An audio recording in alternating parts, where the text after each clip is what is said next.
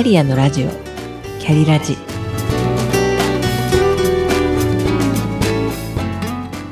キャリアのラジオ。キャリラジ。この番組はキャリアもプライベートも充実させて輝きたいと思っているけれど頑張りすぎなあなたへ。しなやかに今を生きるヒントになればという思いで配信しています。キックカウンセリング番組です。お疲れ様です。キャリアコンサルタントの香りです。ロングラン上映中の映画、すずめの戸締まりを遅ればせながら見てきました。本日は、すずめの戸締まりを見て私が思った3つのことについてネタバレにならない程度にお話ししたいと思います。一つ目はこの映画の大テーマである心の戸締まりをする。二つ目はミミズが見えなくても自分で気づける。そして三つ目が今を大切に生きるです。ぜひ最後までお聞きください。一つ目の心の戸締まりをする。この映画でいう戸締まりというのはインナーチャイルドを癒すという言い方をする方もいます。確かにそうですがわかりやすくお伝えすると自分の過去のトラウマとしっかり向き合って見つめてそしてきちんと終わらせるという心の戸締まりです。嫌な思い出だけじゃないです。良い思い出も執着になってしまうから握りしめてはおかない。ありがとうと手放して終わらせるんです。でないといつまでも前に進めないから。誰にでもあります。大人でも子供でも。カウンセリングの初回、インテークで、ご本人はそのつもりはなくても、やっぱり握りしめていた思い出が顔を出します。それを成仏させるというか、お別れして気持ちの区切りをつけるということをします。そうしないと未来が入る隙間がないからです。これは特別な力がある人しかできないことではなくて誰でも自分でできるんだよというのがこの映画が見せてくれている最大のメッセージだと思います。戸締まりに似た話は78回目の放送の中で人生の様々な節目の時トランジションをうまく乗り切るコツはちゃんと過去を終わらせることですとお伝えしました。何かを始めることよりも終わらせる方が難しくそしておろそかにしてしまいがちです。詳しい話をお聞きになりたい方は78回目の放送をお聞きください。2つ目はミミズが見えなくても自分で気づける映画の中ではのろしのようなミミズと呼ばれる赤黒いものが空を覆い始めると地震が起きるサインでした。災いを抑える家業の閉じ師にしかミミズが見えないわけではないです。映画の中ではたくさんの鳥たちがお茶の水の交差点から逃げていくシーンがあるように動物たちは危険を察知する能力があります身近な野生の動物たちに目を向けてみてください彼らは私たちに教えてくれています。私も動物たちの動きから災いを察知したことが2度あります。1度目は名古屋の熱田神宮周辺に異常な数のカラスが飛んできていて神宮の上も中も外も真っ黒なくらいに集結していたんです。見たこともない異常な数でしたから不気味だなぁと1週間ほど前から思っていたらその直後でした。311が起きたのは。鳥たちは安全な場所を知っているんですよね。でまたある時はテニスコートに現れた亀に教えてもらいました。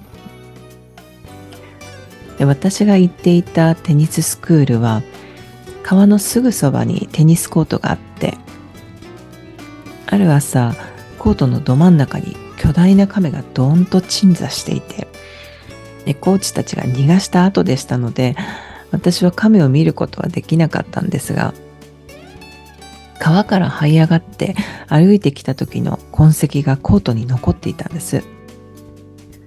その数日後でした。記録的な大雨が降って市内を流れる川が氾濫して仕事で渡って川向こうに行く予定だったんですが車で突っ込んだら確実に水没するぐらいの水位でしたので仕事をキャンセルしました。動物たちは自然の変化を敏感に感じ取っています。ニュースでもなくナマズでもなく身近な野生の動物たちから私たちは自分で気づくことができます。そして3つ目が今を大切に生きるです。東日本大震災のシーンが出てきます。311のあの日行ってらっしゃい。お帰りが言えないまま家族と別れた人たちがたくさんいます。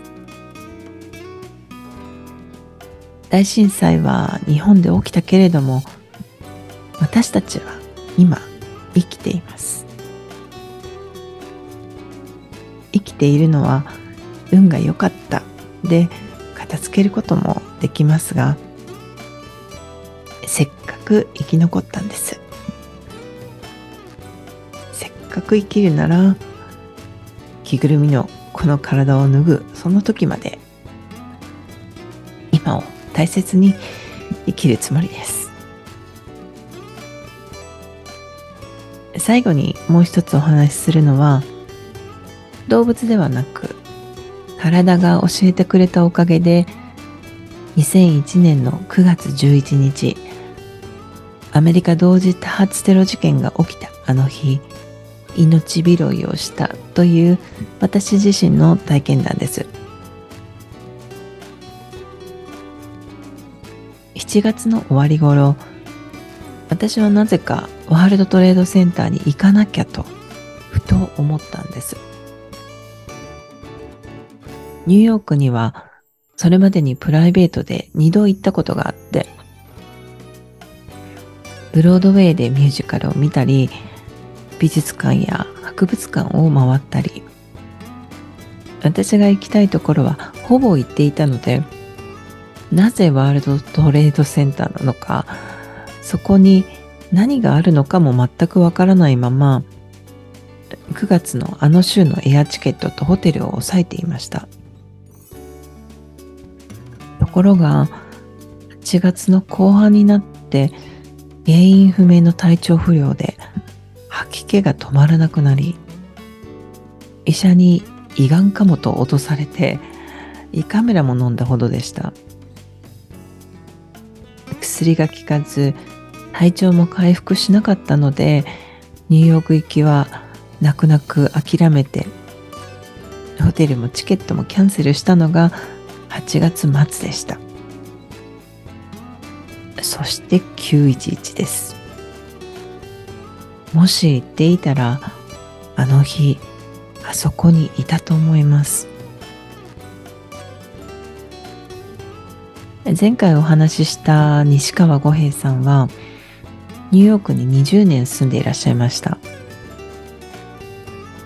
五平さんはあの日仕事でワールドトレードセンターに行く予定だったそうです。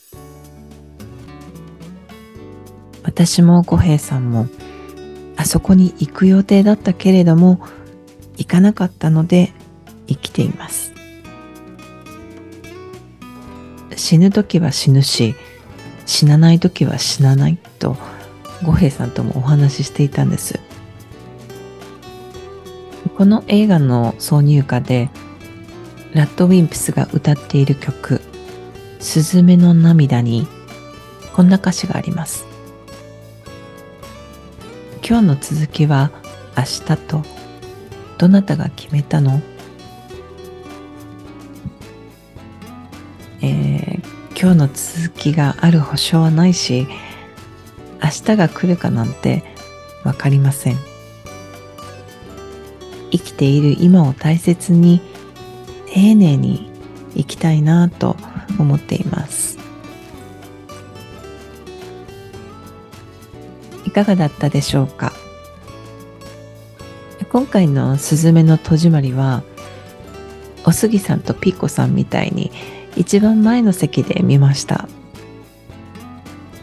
あの美しい映像優しい音楽。そして新海監督のメッセージに何度泣いたかわからないです。上映中にもう一度見に行こうと思っている作品です。さてこの番組は Apple Podcast、Spotify、Amazon Music、Google Podcast で配信しています。お聞きになっているアプリで番組をフォローしていただけると大変嬉しいです。本日も最後までお聴きくださりありがとうございました。それではまた。